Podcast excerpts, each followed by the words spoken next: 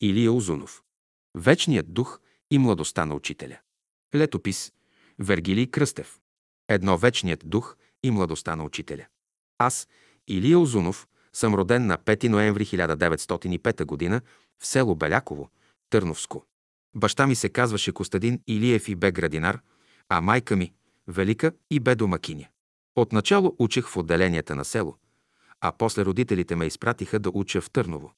Бях ученик във втори прогимназиален клас в град. Велико Търново. През същата година минавах край читалище Надежда в Велико Търново и ми направи впечатление, че читалището беше отворено и много хора влизат. Предположих, че има някаква сказка и реших и аз да отида да я слушам. Влязох в салона, където имаше доста хора седнали, намерих си подходящо място и седнах, готов да слушам. Излезе един човек, средна възраст, с посребрена, дълга коса, чието външен вид издаваше, че е необикновен човек. Започна да говори. Не зная кой беше той и кои бяха тия хора. Накрая, като свърши той своята сказка, казах си така. Този човек не е от обикновените хора. Трябва да е някой пророк.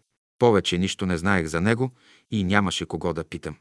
Но като излязох вън, направиха ми впечатление хората със своята походка и своето хубаво, весело настроение, светло облечени, и си казах, това не са търновци, това са хора, дошли от другаде. Така започна моята среща с великият учител. Не след дълго време случайно ми попадна една брошурка и като четях тази брошурка, правеше ми впечатление, че това нещо някъде съм го слушал или чел и продължавах да чета.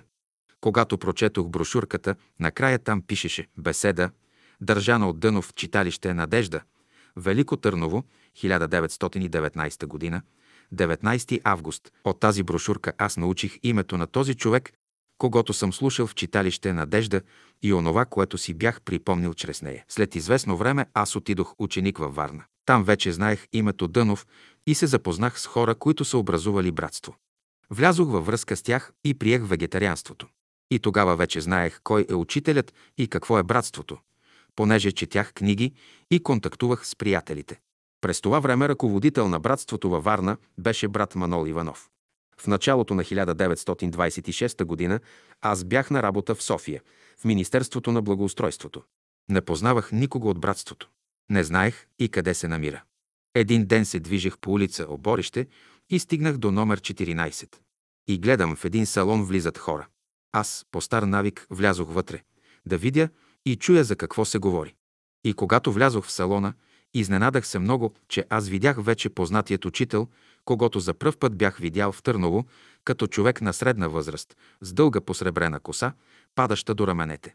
Видях и една позната сестра от по-рано и научих и разбрах, че това е салонът на Бялото братство, където учителят държи беседите и лекциите в София. Започнах редовно да посещавам беседите неделен ден в 10 часа в салона на улица Оборище, 14. През лятото на 1926 г. това беше първият събор, който стана в София на изгрева.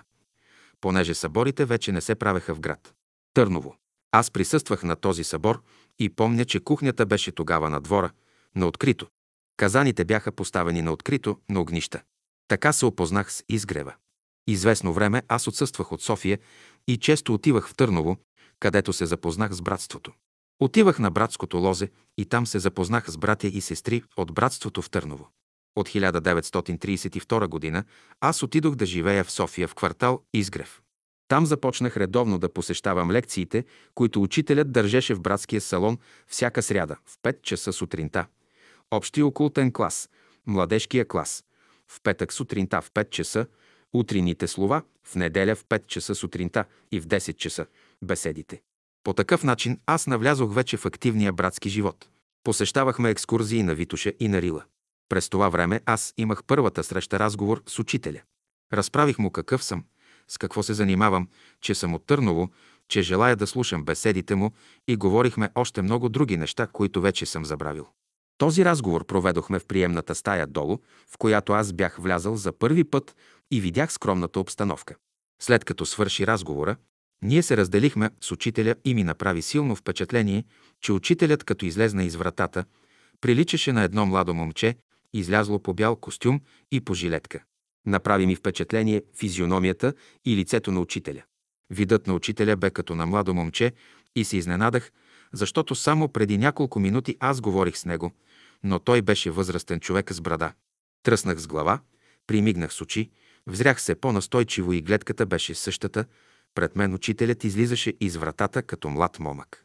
Останах известно време в стаята около няколко минути и не можех да схвана и разбера това, което видяха очите ми и онова, което искаше учителят да ми покаже. След малко излезнах и видях учителят пред салона да разговаря с приятели. Той отново беше възрастен, с побеляла коса и такъв, какъвто го знаехме. А онова, което не знаехме, трябваше да го изучаваме от Словото му. А Словото му бе проекция на вечния дух, който бе слязал на земята и се втичаше чрез Слово в учителя. А онова, което видяха очите ми за няколко минути, това бе един подарък, направен от учителя за мен, за да видя, че младостта на учителя и старостта на учителя са само миг от вечността на духа. А онова, което ги разделя, това е времето, чрез което слиза Словото и пространството, в което това Слово трябва да се изяви чрез учителя и да се прояви чрез вечния дух в сила и живот чрез Неговото Слово. Две окрутяването на коня. При една от своите редовни обиколки в първите години, учителят отседнал при едни приятели в град. Ямбул. Съседът също бил брат, но бил по професия на албантин, който подковавал конете населените с подкови. Тогава конете бяха голяма сила. С тях се ореше, вършееше, караха се коли, яздеха ги и всичко се вършеше с тях. Къща без кон е половин къща. Така беше тогава, в онези времена. Тогава нямаше трактори, камиони и други возила, както сега. Та тази професия, на Албантин, беше много важна и много търсена. Да подковеш кон, да подковеш вол или крава не беше лесна работа. И за това си имаше мурафет и начини. Воловете и кравите се сваляха с една примка на земята. Слагаше им се едно дърво между краката, завързваха ги за него и така ги подковаваха. Но за конете бе съвсем друго. На тях просто им вдигаха копитата и ги подковаваха. Те бяха свикнали и мируваха. По едно време при съседа се чу голямо цвилене. Конете подскачаха и настъпи суетня. Учителят пита какво е станало. Обясняват му. Тогава той отива, вижда каква е работата и дава съвет на Налбантина. Този съвет е описан в една от беседите му. Там го обяснява, че трябва да се погали коня с длан по гривата, да се пусне ръката по целия гръбнак до опашката и след това с разтворена длан да се духне под опашката на коня. Тогава учителят го прави и конете се усмиряват, след което биват подковани. Всички се чудят. Учителят се е върнал в къщата и говори с останалите приятели. След като подковават двата луди коня, съседът отива при учителя да му благодари за съвета. Учителят се усмихва и казва, а сега е време да укротиш своя кон. Ама, учителю, аз нямам никакъв кон, аз съм беден човек. Изкарвам си хляба с чук, подкови и подковаване. Учителят продължава. Аз все за този кон ви говоря на всички. Това е ума на човека. Всички ахват. Замълчават. Примерът е удачен. Той е пред тях. Остава да се окрути и новият кон, който е у всички, да се окрути умът на човека. И след това да се подкове с духът на истината. А духът на истината ще го намерите в Словото на Учителя, защото глава на Твоето Слово е истината. Три идеи и дела. Беше дошъл 9 септември 1944 г. Руските войски навлязоха в България, а с тях комунистите взеха властта. Тогава всички смятахме, че всичко ще се умири, че предишните гонения срещу братството от свещениците и властите ще изчезнат. Но не минаха един-два месеца и започнаха нови гонения срещу братството. И то от новодошлите на власт комунисти. Аз и Христо Цонзоров, който бе агроном, отиваме в Марчаево при учителя и споделяме тази неочаквана развръзка за всички нас. Учителю до сега ни гонеха, да не би да сме комунисти. А сега започнаха да ни гонят, защото не сме комунисти. Какво да правим? Учителят ни изгледа толкова очудено, че дори ахна от очудване. Ами вие идеи нямате ли? Ни запита учителят. Ние се оглеждаме. Тази мисъл на учителя увисна във въздуха, като кръг от светлина и там остана. Ние си тръгнахме и накрая аз все пак успях за миг да зърна, че когато си тръгвахме, въпросът на учителя не беше въпрос и думи, а беше част от словото му, което бе се запечатало като кръг от светлина над нас.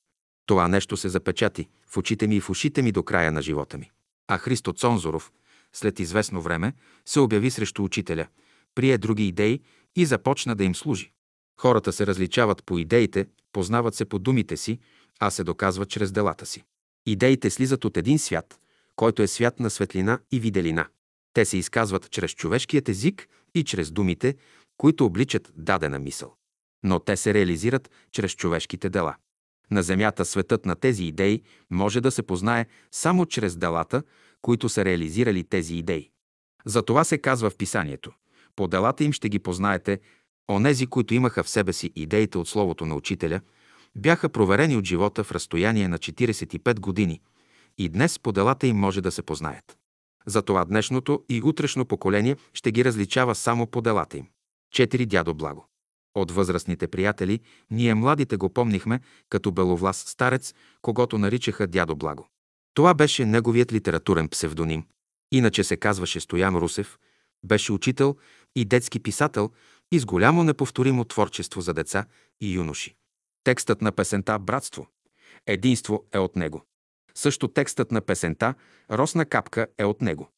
Когато дядо Благо си замина от този свят, учителят каза «Аз го обичах него».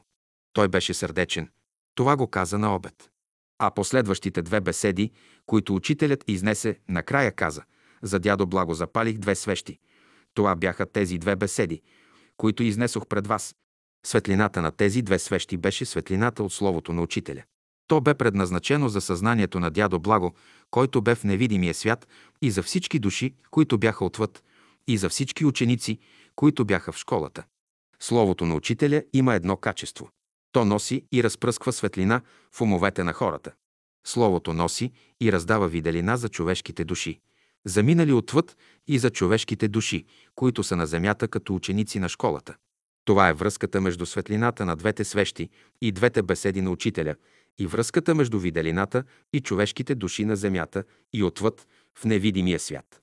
Това е връзката, изразена чрез песента «Братство-единство», които ние търсим тук, на земята, и искаме братство и единство за душите ни.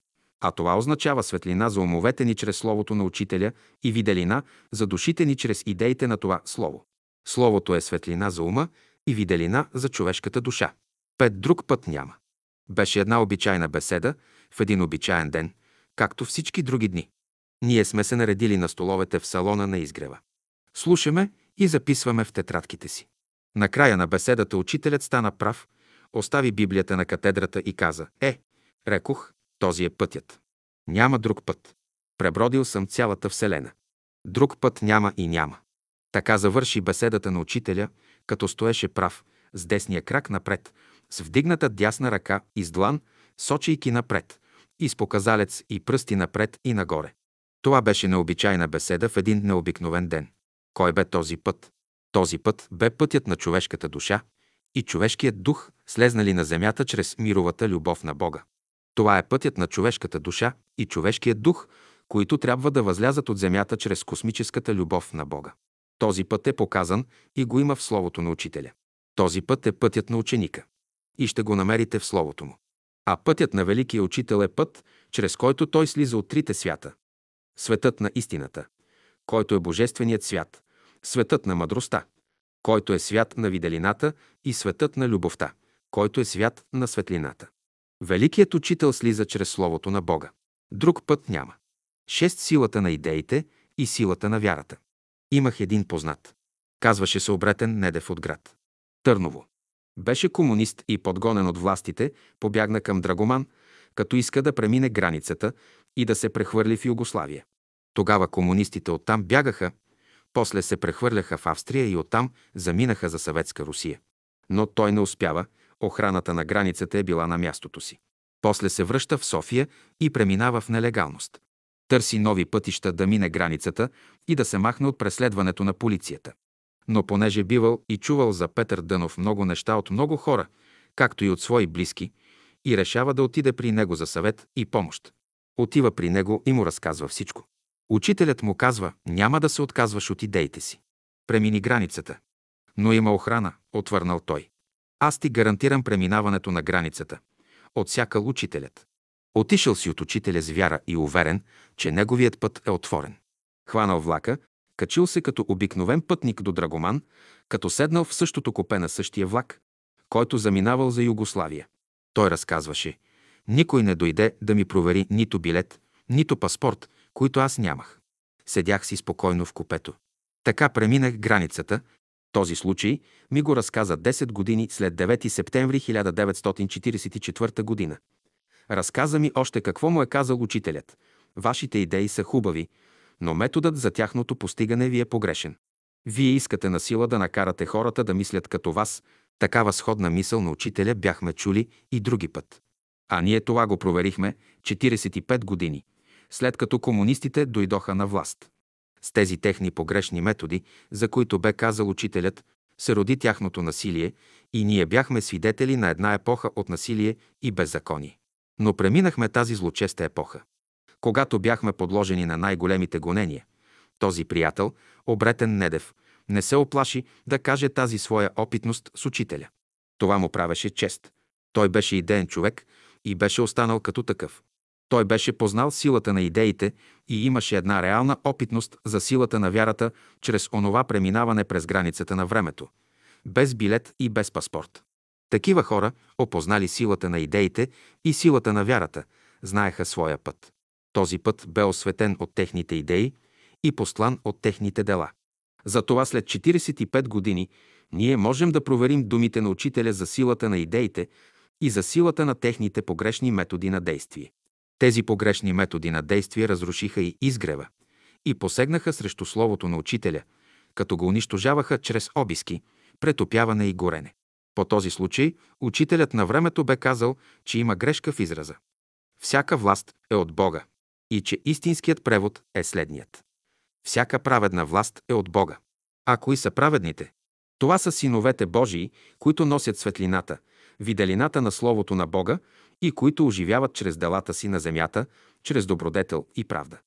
Божията правда възстановява царството си на земята чрез светлина в умовете на хората и чрез виделина в душите им и чрез праведни дела на земята.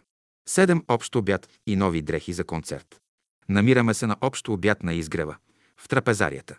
Около учителя са седнали приятелите. Обикновено онзи брат, който идваше от провинцията, го поставяха до учителя, защото беше гост и трябваше да бъде по-непосредствено до учителя.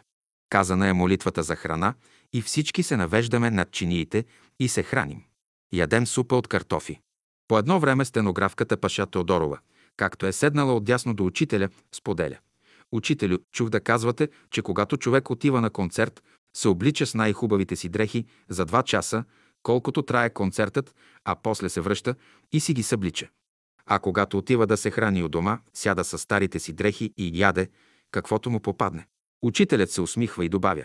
Това е, защото хората не оценяват храната, която поемат. Братът от провинцията, седнал отляво на учителя, слуша внимателно. Вечерта е поканен на концерт в града. Отиват и се връщат. На следващия ден братът има среща с учителя. Братът боледува и иска съвет от учителя. Учителят се обръща внимателно към него и казва «Съветът към вас бе даден вчера на общия обяд. Нали ходихме с нощи на концерт с новите си дрехи? Сега остава да приложите и второто, да внимавате с какво се храните. Учителят му подава една беседа. В нея той намира съвети как да се храни и какво да се храни. След време споделя. Отидох на изгрева, срещнах се с учителя, храних се на общо обяд с него. После ме заведе на концерт, подари ми книга и аз оздравях. Ние се смеем от сърце. Знаем истината. Знаем и това, че братът бе разбрал точно символиката в думите на учителя, беше разбрал тълкованието и закона и всичко беше приложил от прочетеното от беседата. Беше проявил послушание и старание. Като онова, което човек прилага, когато си облича новия костюм за предстоящ концерт.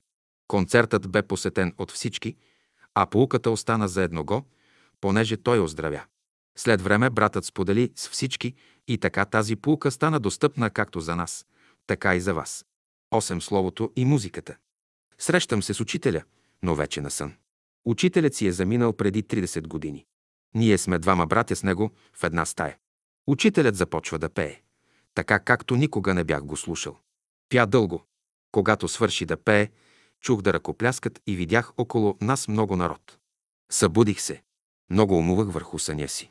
Изтълкувах го, че ще дойде ден и време, когато ще приемат учителя. Но вероятно това ще стане първо чрез музиката и песните му. Бях чул учителят веднъж да казва могат да посегнат върху Словото, но върху музиката не могат. Наистина доживяхме времето да посегнат върху напечатаното слово на учителя през 1957 година. Тогава изгориха и унищожиха всичко, което намериха на изгрева като беседи и книги от учителя. Забраниха ни да се събираме, но всеки сам си четеше отлично водени бележки, тетрадки и бележници. Остана музиката на учителя, която си пеехме и която свирехме. Останахме и ние, живите ученици, които свирехме и пеехме тези песни. Ние ги знаехме наизуст, а част от неиззетите песнарки ги бяхме укрили в потайни кюшета. Наистина не можеха да посегнат върху музиката, но ни ограничаваха да се събираме и пеем заедно. Дойде определеното време и ние доживяхме, че нещата се промениха. Дойде 10 ноември 1989 година. И аз днес смятам, че ще ни приемат не нас, заради самите нас, а могат да ни приемат, с цел да ни слушат, заради музиката на учителя. Музиката на учителя и езикът на тази музика е универсален и всеобхватен. Той е предназначен за душите на хората. А това е най-важното. Да се добере музиката до душите на човеците. Защото Словото на учителя и музиката на учителя е предназначена за човешкия дух и човешката душа от съвременното човечество. Словото на учителя е за човешкия ум, за да внесе в него светлина от идеите на Словото му. Музиката на учителя носи виделина и тя е за човешката душа, за да внесе в нея свобода.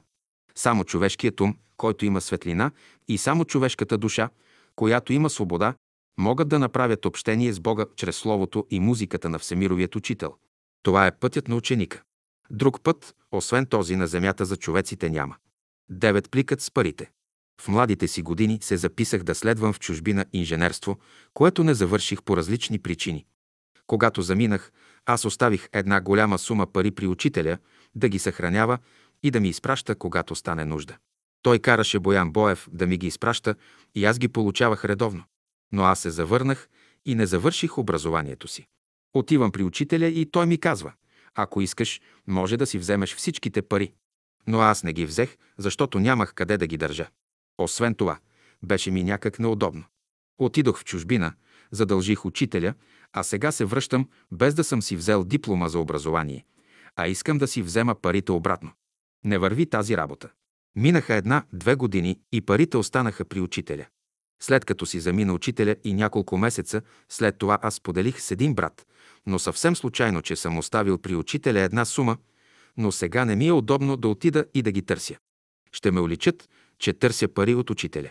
Този брат също случайно подхвърли, че при Боян Боев имало оставени пари от учителя за някого си. Отивам при Боян Боев и така, плахо го запитвам, какви са тези пари, оставени при него. Боян Боев става и с висок глас казва. Учителят остави този плик при мене и каза да ги дам на лицето, което дойде, за да си ги получи. Но не ми е казал името на това лице. Ха, сега да провериме. Боян бърка в плика, изважда едно листче и прочита «Предайте тези пари на Илия Озунов». Те са негови, аз стоя като гръмнат.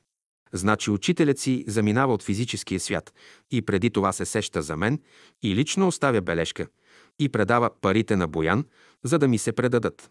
Ако бяха останали тези пари, а те не бяха малко при онези пари, които намериха след заминаването му в неговата стая, щяха да кажат, че са братски пари и нямаше да ми ги върнат. Брат Боев се смее. Аз мълча и сълзи се набират в очите ми. Аз плача. Учителят е учител за всички, защото Божественият дух и духът в учителя се проявява чрез множество, изявява се като един, а се проявява като множество за всички. Този основен закон го проверявахме многократно в школата на учителя, чрез нашите опитности с него. 10. Търпението. Всеки от нас имаше своите слабости и своите недостатъци. Някои от тях ги знаехме от само себе си, чрез постъпките си, а други ни ги бе посочил учителят с цел да работим върху тях и да се справим с тях. При други случаи той ни задаваше задачи, които трябваше да ги разрешаваме. Тогава виждахме, че разрешаването на тези задачи води именно до това, за да разрешим онова, което не можехме да го правим. Така научавахме за онова, с което трябваше да се справим и преборим. Питам веднъж учителя, учителю, как трябва да работим, та да развием търпението си. Учителят ме изглежда изпитателно и казва, той, животът, ще те научи и ето сега, цял живот уча това търпение. А това не са малко години. И през много неща минах и трябваше да се справям. Слава Богу, едно успях, друго не успях, но се движих напред. А можеше да постигна повече в този живот. Но толкова можах, толкова ми бяха силите, въпреки съдействието от учителя през всичките тия години. Та търпението беше взаимно. Аз търпях незгодите, а животът търпеше мене и ме чакаше да се коригирам. А какво ли беше търпението на учителя спрямо мене, мога само да гадая. Да ме чака толкова с години, да ми съдейства и подпомага. А аз едвам, едвам да прекрачвам едно след друго годишните времена.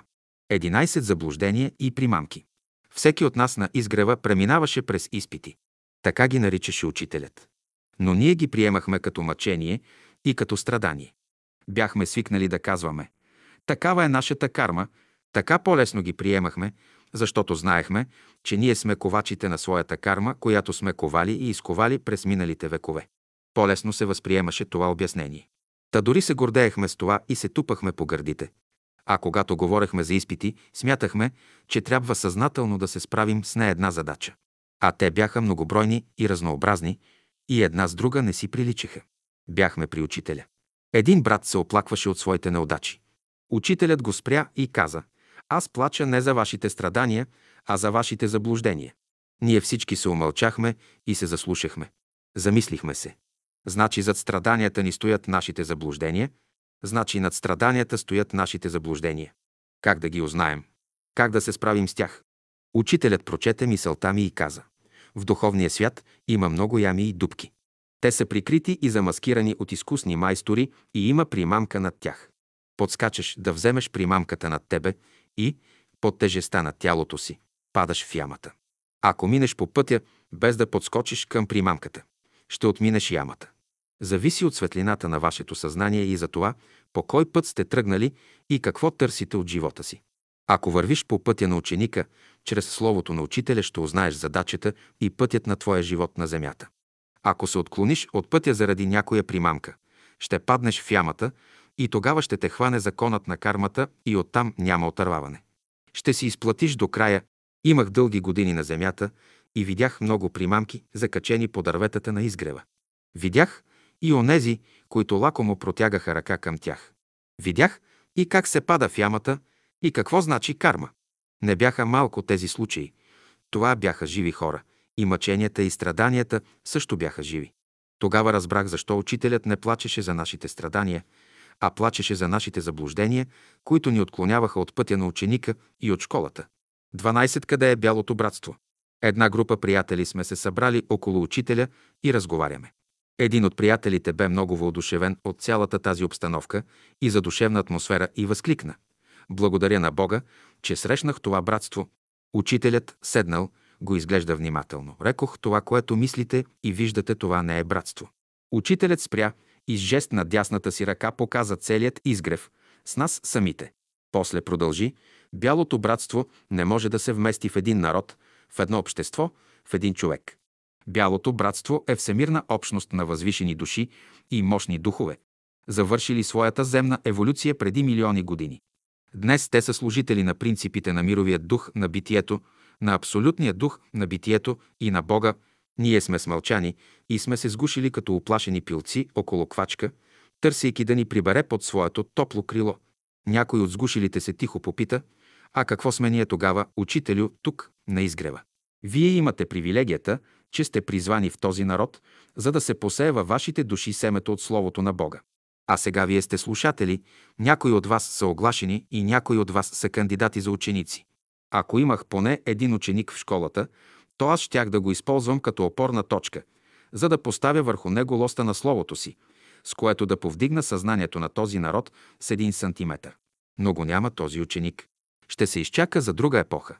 За вас оставям Словото да го проучавате и приложите. Това за вас е достатъчно за тази епоха. Трябва да се подготвите и да излъчите онзи ученик, който през следващата епоха трябва да послужи като опорна точка сред този народ, за да може чрез него и чрез Словото, употребено като лост, да се повдигне българският народ, а чрез него и останалото човечество. Това е пътят. Друг път, освен този, вие днес нямате. Това е пътят за изучаване, проучаване и приложение Словото на Учителя. Ние сме се сгушили, примигваме, оглеждаме се и вече не питаме къде е бялото братство и не се питаме Кои сме и за какво сме дошли тук? Това вече бяхме разбрали от думите на учителя. Оставаше да се прилага.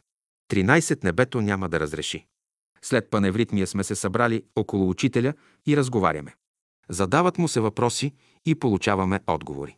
Запитват го за богомилството и защо са били изгонени от България. Отговаря подробно. Ние кимаме глава в знак на съгласие. По едно време учителят става сериозен и казва Боян Магът е идеологът на учението, а поп Богомил е разпространителят. Като идея и в своята чистота учението е истинско. Но последователите му го измениха и му дадоха друга насока. Направиха го социално и политическо. Искаха да вземат имотите на феодалите и болярите и да ги раздадат населените. Искаха да премахнат църквата с нейната феодална власт и да им вземат имотите, като ги раздадат населените. Учителят говори много по този въпрос. В нашите среди имаше приятели с леви убеждения и беше им драго да слушат това, как трябва да се вземат имотите на богатите и да се раздадат на бедните. Учителят схвана много добре това и продължи.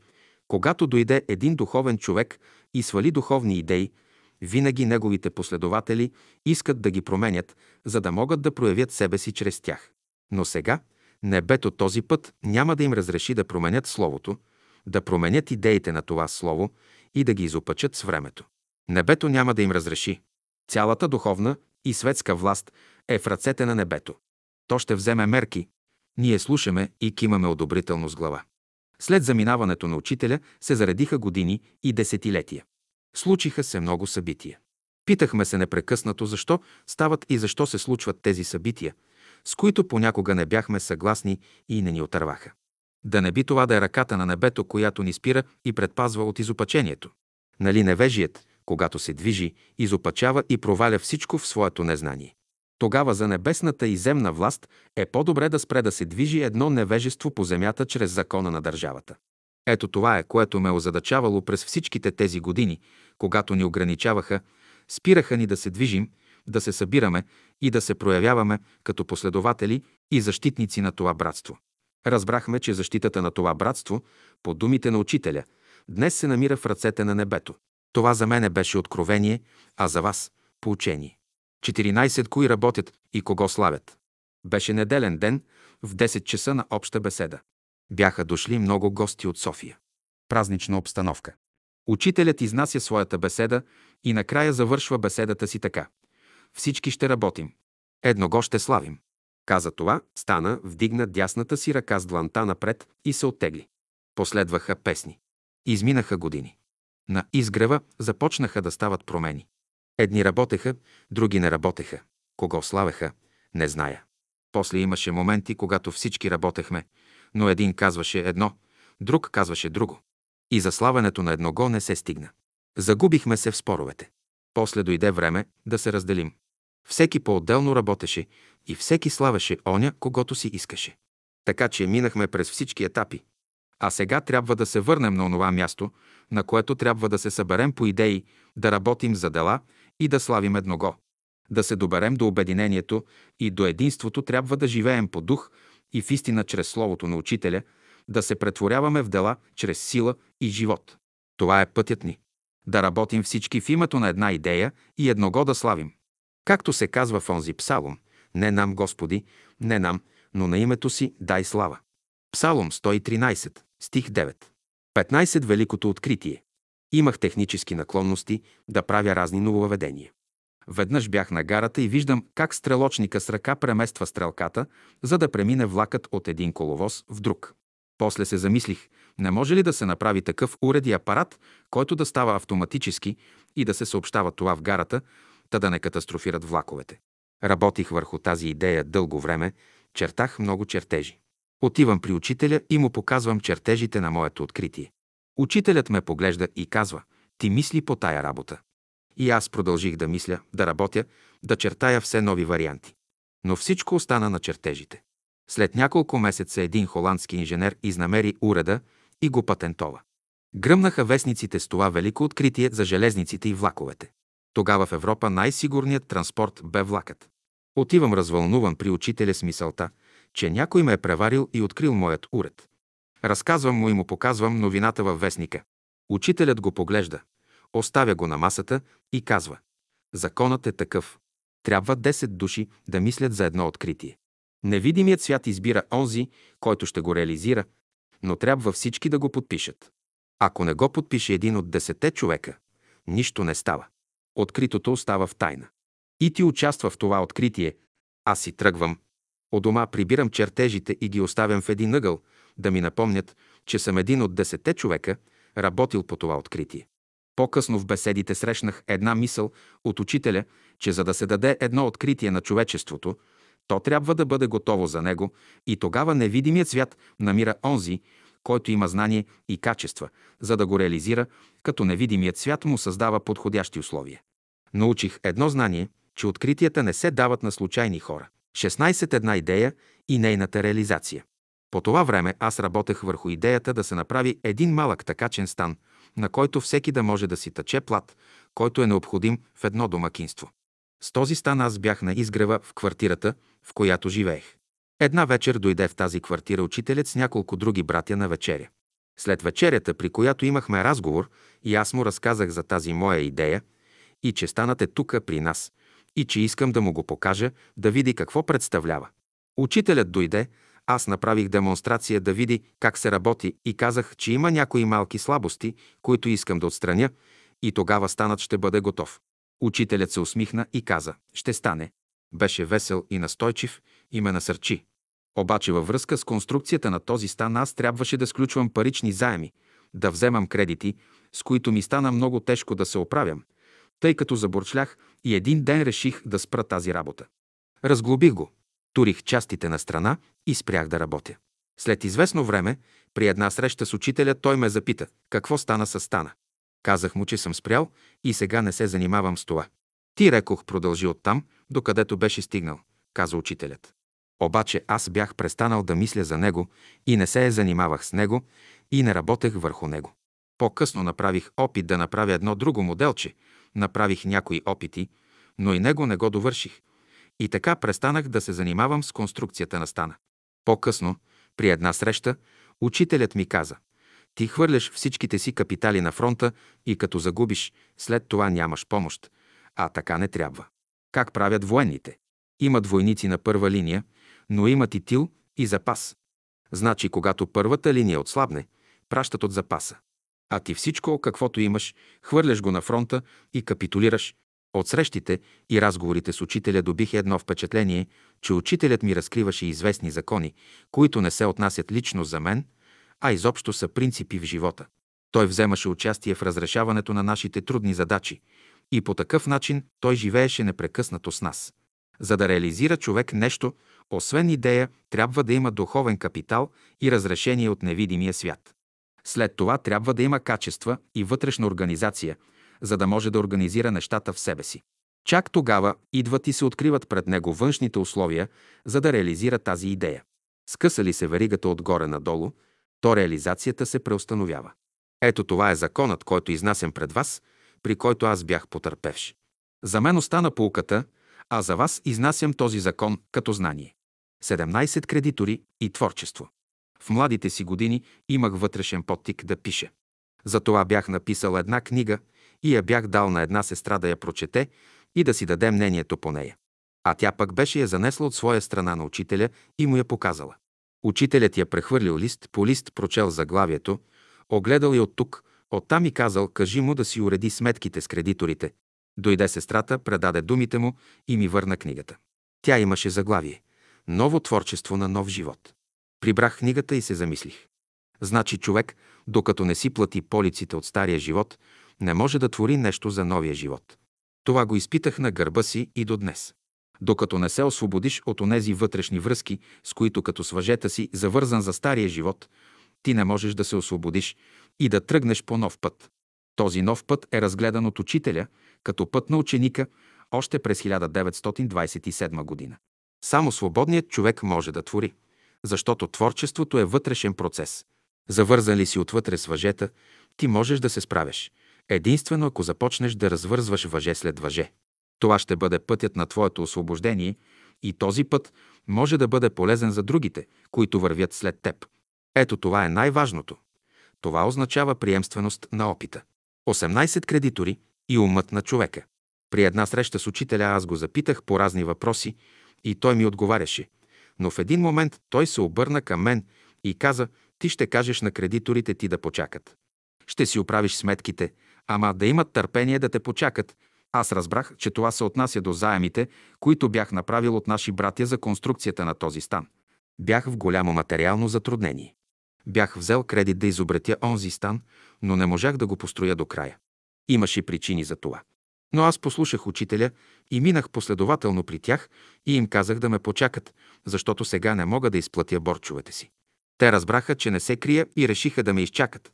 И наистина, след известно време приходите ми се увеличиха и аз успях да си изплатя всички задължения, които имам към кредиторите си. По това време много ме занимаваше мисълта да замина в чужбина и да следвам инженерство, тогава в България нямаше такъв институт. Един ден споделих с учителя, че имам това желание, обаче, че нямам пари. Нямам средства да уча там. Той ме погледна сериозно така и с един особен тон ми каза, че то не се следва с пари, следва се с ум. По него време бях на служба в Софийско областно инженерство. Донесоха там някакви машини от Америка и ме пратиха да направя експерименти с тях и въобще да се занимавам с тях. Това нещо много ми помогна и аз проучих конструкцията на тези машини. Аз предложих едно мое рационализаторско изобретение, за да могат да се изработят части за тези машини, вместо да ги доставят от Америка. Министерството прие моето предложение и ми възложи под мое ръководство да изработим тия части. Аз започнах да се занимавам с изработването на тези части. Набавих си материал. Тогава имаше много частни работилници и навсякъде каквото поръчаш, могат всичко да приготвят. След известно време аз получих вече доста голяма сума за тази работа и имах възможност да замина да следвам в Австрия. По такъв начин аз проверих, че думите на учителя са верни и че се следва не с пари, а с разум. Защото за да направя тези части, аз трябваше да работя със своят разум. Освен това, с тези пари аз изплатих своите дългове, за които учителят ми бе казал да помоля кредиторите да ме почакат. Аз се върнах от Австрия, но не можах да се дипломирам. Тогава разбрах, че се следва не само с пари, но и с разум, но и с постоянство и воля. Това означава да има последователност в онази верига, която свързва идеята, която я прокарва като мисъл в ума ти, която се организира в самия тебе и която трябва да се организира на физическото поле. Това означава качества, способности, организация, много труд и постоянство, придружени с воля в името на един идеал. Прекъсне ли се някъде тази верига, прекъсва се всичко. Аз това имах възможност да наблюдавам не само със себе си, но и с другите около мен, които бяхме на изгрева. Всеки от нас правеше някъде грешка и се прекъсваше тази верига. И затова резултатите ни бяха повече от скромни. При една друга среща с учителя аз го запитах за някои мои проблеми, обаче той ми отговаряше, както се казва, ни в клин, ни в ръкав.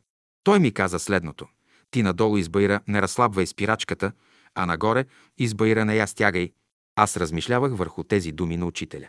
Какво значи? Не разслабвай спирачките надолу и не стягай спирачките нагоре. Аз открих в своя характер една черта, че когато всичко ми се нарежда добре, аз се отпускам и засилвам колата и може да катастрофирам.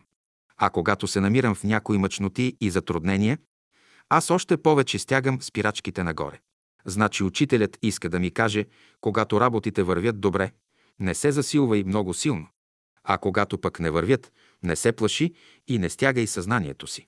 Ето, това означава да се добереш до една идея, да я свалиш като мисъл в ума си, да я организираш и да я приведеш в изпълнение точно, разчетено по време, и накрая да я реализираш на Земята в съответните условия. А да я реализираш на физическото поле, трябва да работиш добре и да боравиш изкусно с онази спирачка, за която говореше учителят. А това означава, с каквато светлина в съзнанието ти работиш още от самото начало, с такава бленда на съзнанието си ти ще трябва да работиш до края. Трябва да има връзка в твоето съзнание и да протече светлината от това съзнание като мисъл, която да се реализира по време в точно определени условия. Ето, това са опитности с учителя и това е едно знание, което ще намерите в Словото му. 19. Неосъществената идея. Имах влечение и наклонности за технически неща. Отидох при учителя и споделях своята идея да направя техническа работилница за изгрева. Обясних му защо ни трябва. Тук всеки строеше своя дом и за това бяха нужни сечива. Освен това, с тази работилница аз исках да направя някои уреди, станове, с които братята и сестрите да работят и да си изкарват на място хляба. Така че моята идея имаше общото добруване на всички. Учителят след като ме изслуша, каза, хубаво, направете я, аз се залових да правя скици и планове. Но дойде 1939-1940 година и войната започна. Всичко се обърка. Срещнах веднъж учителят и му казвам, че не може сега да се започне тази работилница. Той ме изслуша и каза, да, не може. Той се съгласи. Освободих се от това напрежение, че не мога да устроя и осъществя тази идея. За всяко нещо си имаше своето време. Аз бях изпуснал времето или се бях разминал с него. Все едно това беше без значение.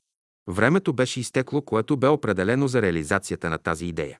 Дойдоха други събития, които заеха останалата част от времето. Бяха дошли други времена за осъществяване и за протичане на други събития и осъществяване на други факти. Моето време бе изтекло. Остана неосъществената идея. 20 невъзможно изобретение. Понеже тази техническа жилка в мен не ми даваше мира, затова се чудех с какво ново да се захвана. Дойде в главата ми една нова идея да направя един стан, с който да се тъче полуавтоматично и да създаде работа на много братя и сестри. Отивам при учителя и го питам дали това е възможно. Казва ми така. Ако можеш да го направиш, е възможно. Ако не можеш, не е възможно. Учителят въздъхна.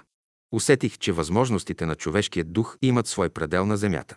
Правих, струвах, сглобявах, разглобявах. Накрая нищо не излезна. Разглобих всичко и го сложих в един съндък. Учителят няколко пъти ме запитваше какво става с стана. После направих друг модел, но и него не доизкарах до края. Но дойде един брат и сестра и като го видяха, казаха, продай ни го такъв, какъвто е, аз им го дадох. Те го сглобиха, а брата беше малко техник и има търпение да му сложи още някоя и друга част, но по моя идея. Станът бе пуснат в движение и работи цели 15 години и с него те си изкарваха хляба и хранеха голяма челят. Като ме срещаха, все ми благодаряха и ме благославяха за стана. И тогава си спомних думите на учителя. Значи аз не го направих, значи за мен това бе невъзможно. Но дойде друг и го направи. Значи за него бе възможно. Да се чудиш и маеш. После разбрах причината. Аз имах идеята, но не можах да я сваля до край и я облека в устройство.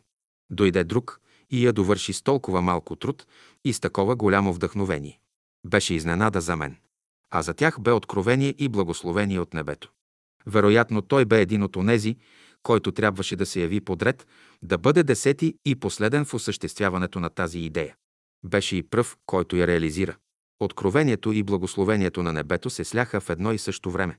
21 петиция срещу учителя в град Велико Търново. Аз за пръв път видях учителят на събора 1922 година в Велико Търново. Владиците се опитаха да попречат на събора, но не успяха. Отначало всички пееха песента «Братство, единство». А след това учителят започна да говори и те не можаха да го апострофират, защото всички заспаха на столовете. Накрая се разбудиха, поискаха диспут в 2 часа след обед, но учителят ги предупреди, че в 2 часа не може да има диспут. Точно в 2 часа се изля буря и проливен дъжд и никой не можа да излезе от домовете си. Поповете бяха посрамени. Но те не се отказаха. През следващата година, 1923 година, те започнаха подготовката отдалеч. Поповете тръгнаха от къща на къща и събираха подписи и да правят петиция до властта срещу учителя, за да не се позволи следващия събор в Търново. Така събраха подписите на мнозинството граждани от град Велико Търново. Представиха ги на правителството и то забрани събора през 1923 година. А това беше правителството на Александър Стамбулийски.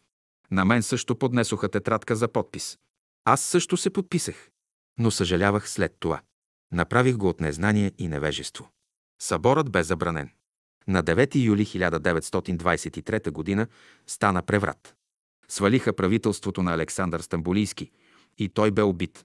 Тази година нямаше събор в Велико Търново поради забраната и нямаше събор в София поради политическите събития. През 1925 г. съборът беше в Търново.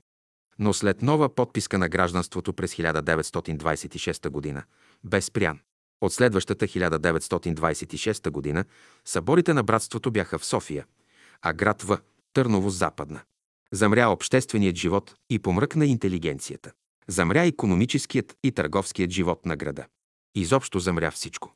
Гражданите на Велико Търново сложиха подписа си срещу учителя и братството, отхвърлиха съборите в Търново и небето спря крана на Божиите блага и благословението. А правителството, което приведе това първо решение на търновското гражданство, бе свалено, мнозина бяха избити. Това бяха историческите факти от това време, а за изводите всеки може да си ги направи със своят ум. 22 пеща на обществена безопасност и държавна сигурност. Бях отишъл на гости на сестра Елена Иларионова от град Велико Търново. Тя беше възрастна тогава, а аз млад и търсех контакт с нея. Тя ме посрещна и настани в една стая. Беше студено. В съседната стая печката гореше и бунтеше. Тогава тя отвори вратата и така се отопляваше стаята, в която аз трябваше да спя. Беше хубава, голяма пернишка печка. Седим до печката, греем се и разговаряме. От време на време Елена слага по едно дърво или лопатка с каменни въглища. Веднъж, като погледна жерта в печката, ми каза «Ще ти разправя нещо, което лично учителят ми го е разказвал пред тази печка». След това тя затвори вратичката на печката и седна на стола и започна да разказва думите на учителя. Еленке, знаеш ли, че веднъж ме викаха в обществена безопасност в София. Разпитваха ме и аз отговарях. Те записваха отговорите ми и накрая ми дадоха лист с написани въпроси, за да отговоря на тях писменно. Отговорих и ги написах. Не им харесаха отговорите. Затова ме заведоха долу в мазето до пеща и отвориха вратата. А вътре такава жарава, като тази в печката, но само, че там е грамадна пещ. И ми казват, виждаш ли тази пещ? Знаеш ли, ако искаме, ще те вкараме вътре. Аз поглеждам началника и казвам, ако е Божията воля, може. Но виждам, че това не е Божията воля, онзи отново ме заведе горе. Прочете написаното на хартията от мен и ме пусна. Този човек след това противниците му го убиха и го изгориха в същата тази пещ. Аз седя пред Еленка и слушам. Печката пред мен се превърна изведнъж в пещ. Отдалечавам се от нея. Отивам в леглото си. Навън е студено. Мразовита нощ. Аз не мога да заспя от страха пред пеща. Сутринта съм заспал. Събуждам се и викам, жив ли съм? Опипвам се. Имах чувството, че и аз горях тази нощ в някаква пещ. А какво ли е чувствал тогава учителят, не зная. През тази пещ на обществена безопасност преминаха много българи. След това дойдоха други българи, които прекараха предишните свои противници в същата пещ, като промениха името й от обществена безопасност в държавна сигурност. Така че тази пещ работи през времето на учителя и след неговото заминаване. Тази пещ създаде голяма карма на българския народ и тази карма трябва да се изплаща от същия този народ. 23 страданията на учителя и интелигенцията. На следващия ден моето гостуване при Елена Иларионова продължаваше. Тя разказа различни случки от своят живот през време на школата на учителя. Ставаше дума, че човек трудно може да се справи на земята с тези условия. Зима, жега, студ и мрак. По едно време тя ми каза, ще ти разкажа какво ми каза учителят за себе си. Еленке, труден е животът на човека на земята. А за учителя живота на земята е още по-труден. За учителят да живее на земята. Все едно ти да живееш в гериза на града, т.е. в канализацията на града. Аз се вайкам. Оплаквам учителя за страданията и мъченията, на които е подложен на земята. За мен той е великият учител. По едно време учителят каза, е, не съм за окайване толкова много. Но за вас идва по-лошото. Еленке, идват големи страдания за българската интелигенция. Аз възкликнах. Повечето приятели от първите години бяха учители. А това беше светът на интелигенцията до 1918 година. Знаех, че думите на учителя ще се сбъднат. По наше време започнаха гонения срещу братството, но останалата интелигенция със своите идейни течения също бе преследвана. Това ми каза сестра Еленка Иларионова. Минаха години. След 9 септември 1944 г. до 1990 г., вече 45 години, вървяха и се движеха големите страдания за българската интелигенция. Каквото бе казал учителят, то това се сбъдна. Беше казал още, като дойдат комунистите, ще ви сложат катинар на устата и ще ви кажат, че сте свободни. Така и стана. През тези 45 години ние проверихме думите на учителя. Разбрахме какво значи страдание на великия учител и разбрахме какво значи страдание за българската интелигенция. Разбрахме. Това е първият етап от познанието ни за живота на Земята. Останалото ще научите в Словото на Учителя. 24 железните аргументи. Неделя е. Ние сме на изгрева. Играем паневритмия. И след като я изиграхме, обикновено обикаляме учителя и му целуваме ръка. А след това отиваме в салона. Обикновено отиваме на групи от по 4 човека, за да заемем място в салона, защото след това идваше учителят и държеше словото си в 10 часа. А до тогава имаше свободни разговори между нас самите. Една заран дошли поповете от града заедно с семинаристите, за да водят диспут с учителя и да бъде оборен от поповете. И всичко това да видят семинаристите. Как става именно това? Защото те ще боравят с железни аргументи и с желязна логика. Бяха застанали на група и наблюдаваха отдалеч паневритмията на поляната, като бяха застанали пред салона. Паневритмията приключи и изведнъж всички ние, на отделни групички се отправихме без да искаме и без сами да разбираме към салона бързешком.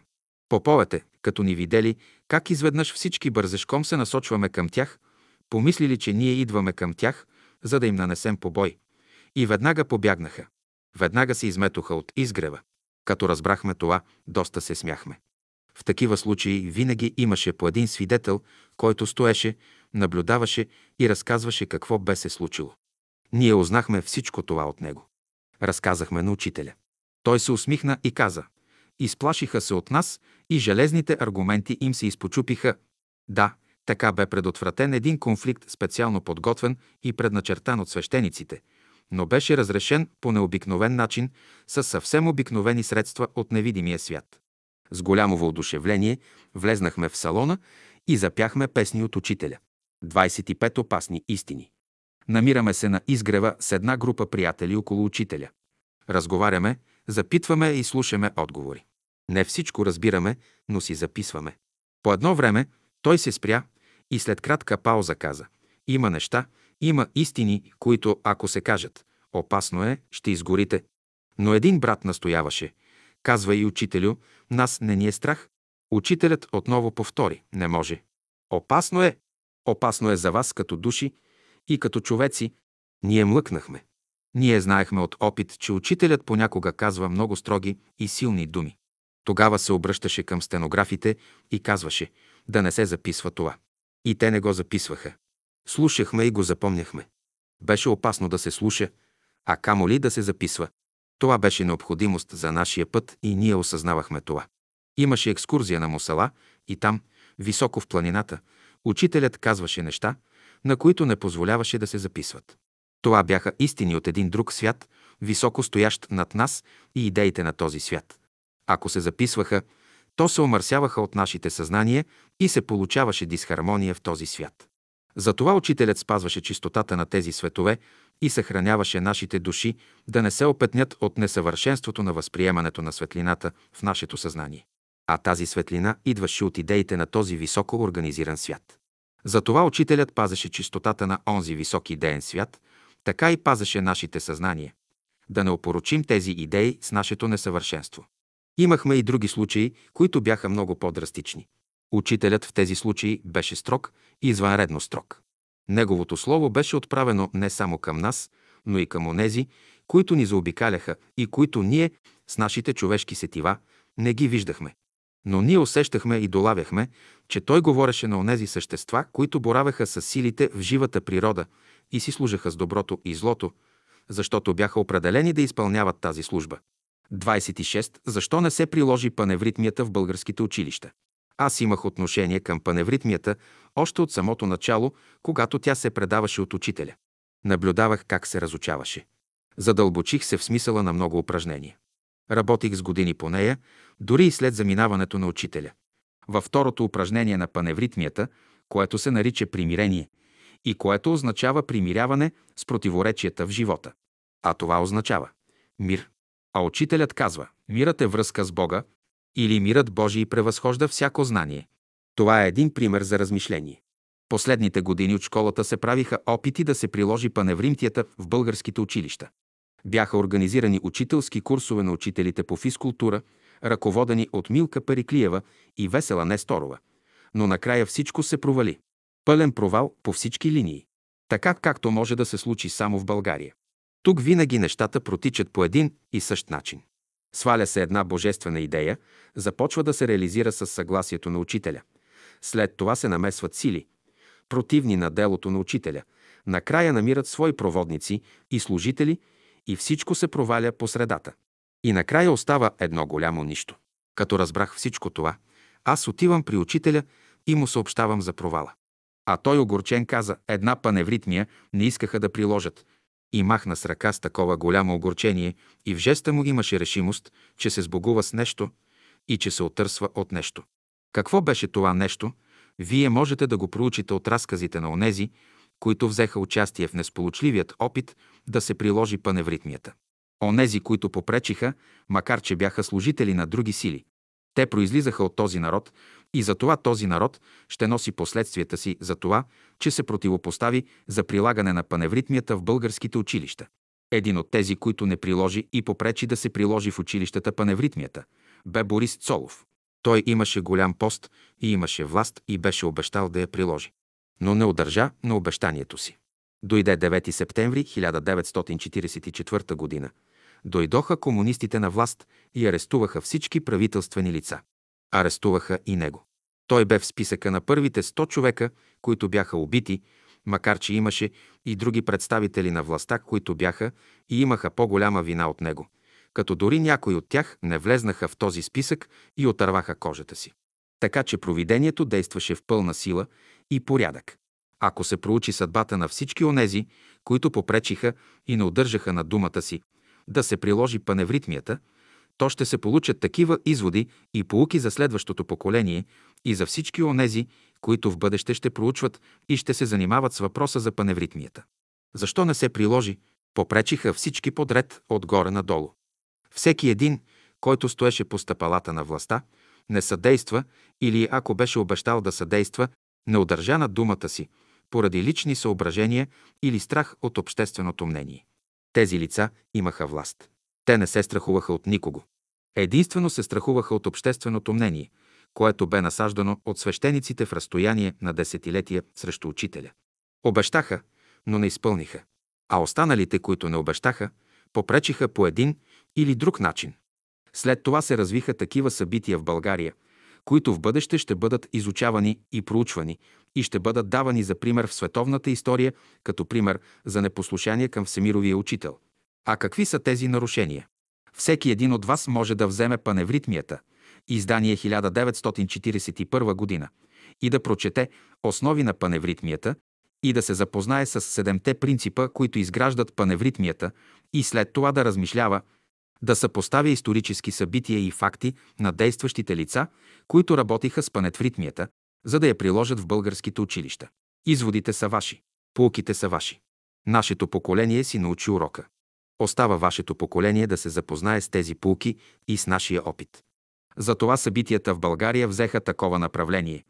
И затова комунизмът дойде в България, за да бъде бичът Божий за назидание и послушание на неразумните. Повече от това няма какво да се каже. 27 мелодията пристигна. Асен Арнолдов беше голям музикант, роден музикант.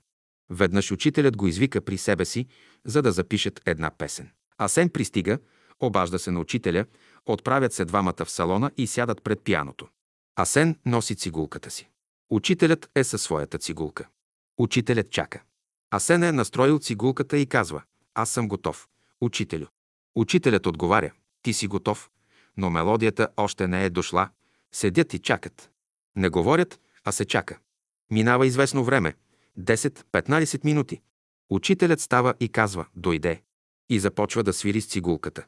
Асен записва на ноти. Помага си с цигулката, помага си с пияното. След няколко часа работа мелодията е снета и записана като песен. Учителят се обръща към него. Съществата помогнаха да я докарат. А ние помогнахме да я запишем. А тя вече може да живее на земята. Облечена е в плът и в ноти и може да посещава всеки, който иска да се срещне с нея. Прибират цигулките си. Учителят казва, а сега да се почерпим с едно сладко от вишни по случай успешната ни работа. А сладкото от вишни бе голям деликатес на изгрева и учителят черпеше с него при особени случаи. Когато някой иска да говори за музикално творчество, трябва да има знание. Учителят бе споменал неведнъж, че творчеството е колективен акт, а не единичен акт. Творчеството означава да си проводник в последният етап на свалянето и реализацията на дадена идея. Любовта е колективен акт, а не единичен акт. Човек трябва да бъде проводник на мировата любов и да се реализира чрез космичната обич. 28 песента «Мирът иде». С сестра Стоянка Илиева съжителствахме няколко десетилетия. Тя живееше в своята къщичка на изгрева, която бе построена по идея на учителя, а аз живеех в другата половина, която бе огледален образ на нейната къщичка. Това беше антрей стая, която бе направена, за да посреща гостите от провинцията. Така че случката, която ще ви разкажа, е достоверна. Сестра Стояна Илиева ми разказваше следната случка във връзка с песента «Мирът иде» от учителя. Един ден учителят поканил сестра Стоянка Илиева и още една сестра да отидат на улица Опалченска, 66, където е трябвало в неговата стая нещо да подредят. Отишли рано сутринта двете сестри и заварили учителят там. Той им показал какво да работят и те започнали работата, обаче през това време учителят стои край тях и мълчи. Минават час, два, три, обед наближава. Учителят все мълчи, нищо не казва. Но обядвали се и започват пак работа. Учителят е непроменен. Същото положение. Не говори, не пита, нищо не казва, само от време на време ги поглежда. Аз по едно време, казва сестра Стоянка, се осмелих и исках да запитам учителя, защо е в такова състояние. Той вместо да ми отговори, ме запита. Ти, рекох, можеш ли да напишеш текст на песента «Мирът иде»? Тя му отговорила. Ще се опитам, учителю. Като напишеш, каза учителят, ще ми дадеш да го проверя. И тя написала каквото можала, дала го на учителя.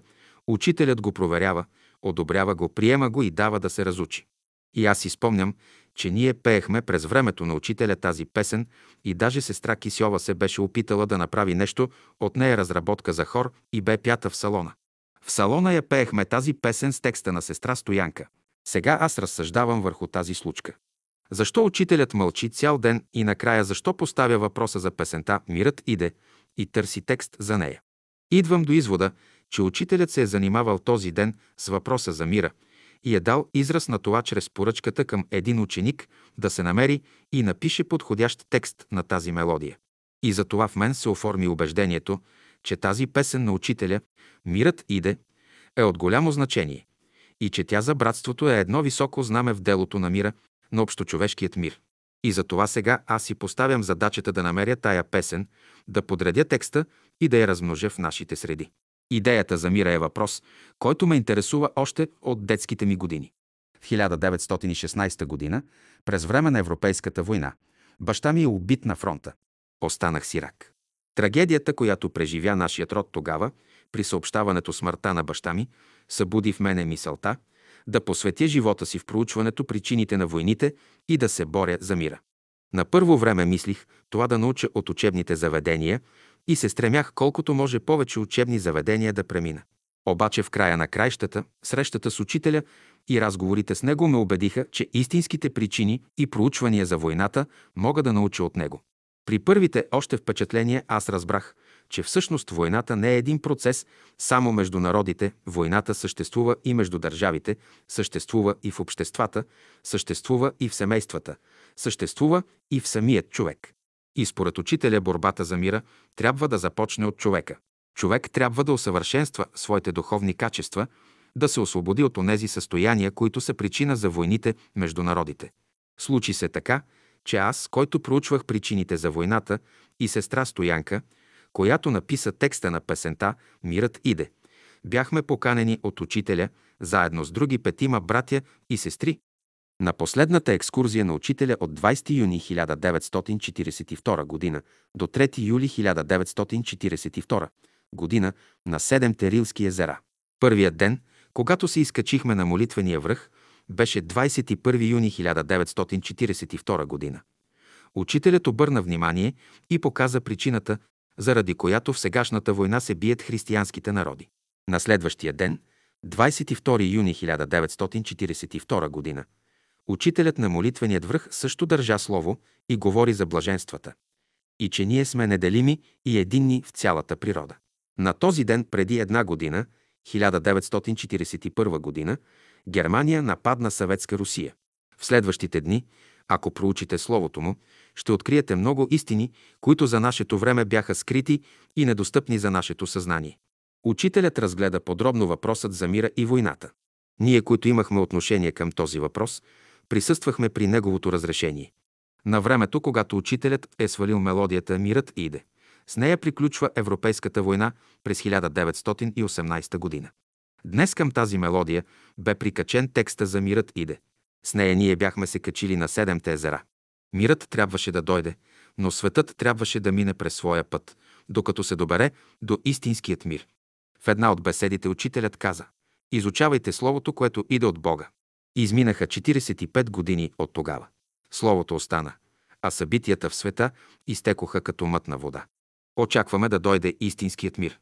Ето, днес аз съм направил, подредил и написал на нотен лист Мирът иде с текст на сестра Стоянка Илиева, а текстът е подреден според вокалните изисквания и правила от сестра Лиляна Табакова, като нотите са дадени една октава по-високо.